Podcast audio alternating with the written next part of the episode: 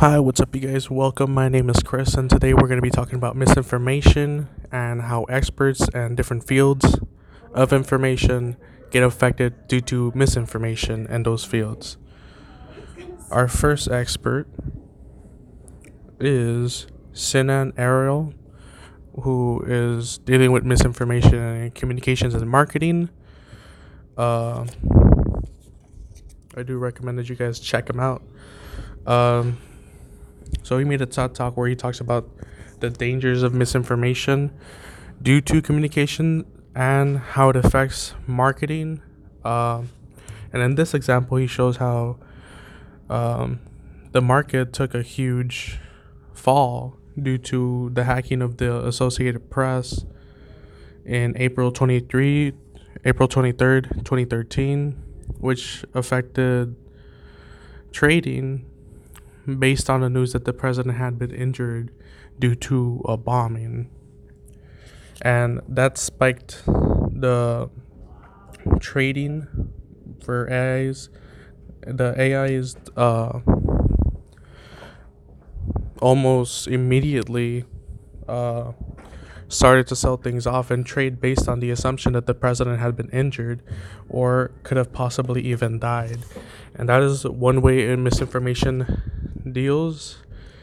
in communications and marketing, which is quite fascinating because just a simple tweet affected the economy so much to the point where we lost millions, billions, and trillions of dollars and just that one day due to what somebody uh, did by hacking into a Twitter account, which raises uh, the idea that we need to focus more on cybersecurity due to misinformation uh, leading to great causes in uh, not only the market but in people's day-to-day lives because of what it affects uh, our second source will be the Environmental Protection Agency on the Volkswagen scandal, which I find quite interesting. Uh, so basically, what happened in the Volkswagen scandal is um, Volkswagen, uh, along with a couple of other models like Porsche, all did not qualify for sales due to carbon emissions that exceeded the safety standards in the United States. But what happened is um, they had placed a device that would um, basically know that it was being used for a carbon emission test and would uh, set itself up where it would be able to pass. But once it knew that it wasn't um, being tested for a carbon emission test, it would go back to normal and the carbon emissions would far exceed the standards that the US had set for any vehicle inside the country. And I find that quite interesting because it's not only a giant company that's affecting you, it's also the carbon emission that's affecting you as well, which is quite dangerous if you look at it in a long perspective because there is way too much carbon being created from such a small vehicle that it well exceeded over, I believe, 40% the standards or 40 it was over 40 times the standards of what it's supposed to be which is honestly quite frightening. Um, the last expert we'll be talking about today is dr joseph hill who is a doctor in the medical field um, yeah and his major concern is that in healthcare misinformation is quite dangerous due to the fact that um, it is quite life threatening right then and there. Um, and it affects patients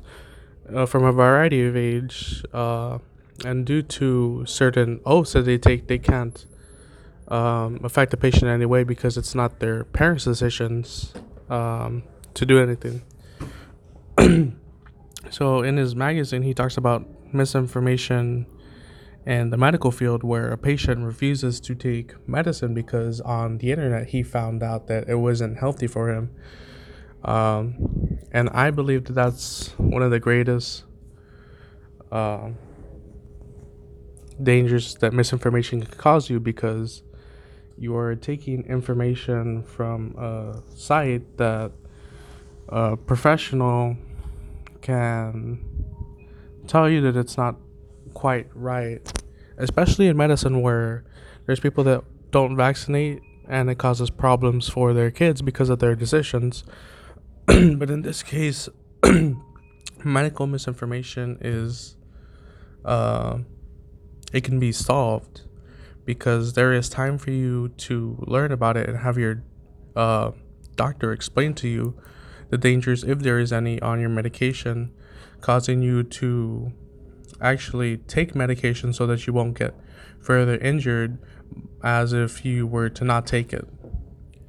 And that is how medical misinformation is one of the greatest factors and